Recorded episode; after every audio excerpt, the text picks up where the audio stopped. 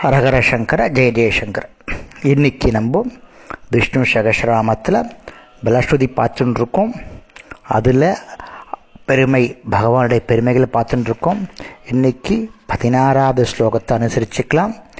இந்திரியாணி அப்படின்னு ஆரம்பிக்கக்கூடிய ஸ்லோகங்கள். இந்திரியங்கள் மனது புத்தி சத்வகுணம் தேஜஸ் சக்தி பலம் தைரியம் இவைகளுடன் ஷரீரம் ஆத்மா யாவும்.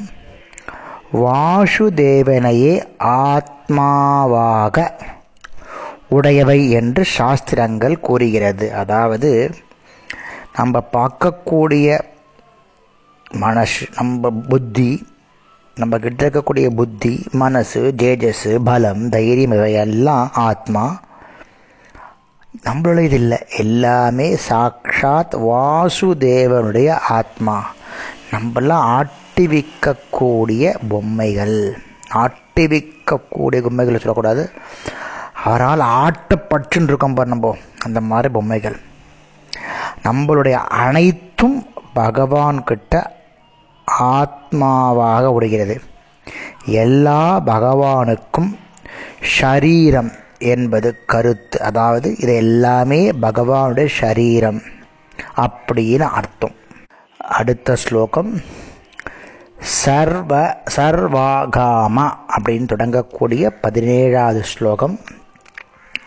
சாஸ்திரங்களால் சொல்லப்பட்ட பல தர்மங்களிலும் அகத்தூமை புறத்தூமை தரும் ஆச்சாரமே முக்கியமாக சொல்லப்படுகிறது. ஆச்சாரம் எல்லாத்துக்கும் முக்கியமானது. அந்த ஆச்சாரத்திலிருந்து உண்டானதே இந்த தர்மம். இந்த தர்மத்துக்கு யார் தலைமைனா தர்மத்துக்கு தலைவர் வந்து சாட்சாத் நாராயணன். அதாவது இதனால் ஆராதிக்கப்படுபவனும் இங்கு பலப்பிரபதனும் அச்சுதனமாகிய பகவானே.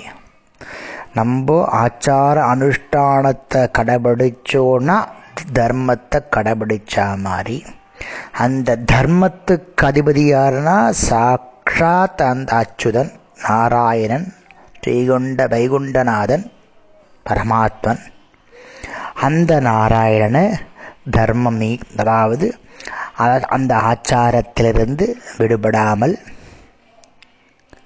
சாஸ்திரங்கள் சொல்லப்பட்ட மாதிரி நம்போ பரந்தாமனை சேவிச்சோன்னா நமக்கு மோட்ச பிராப்தம் கிடைக்கும் அப்படின்னு சொல்லக்கூடிய ஸ்லோகம் பதினேழாவது ஸ்லோகம். நாளைக்கு அடுத்த ஸ்லோகத்தை அனுபவிக்கலாம். ஹரஹர சங்கர ஜெய ஜெயசங்கர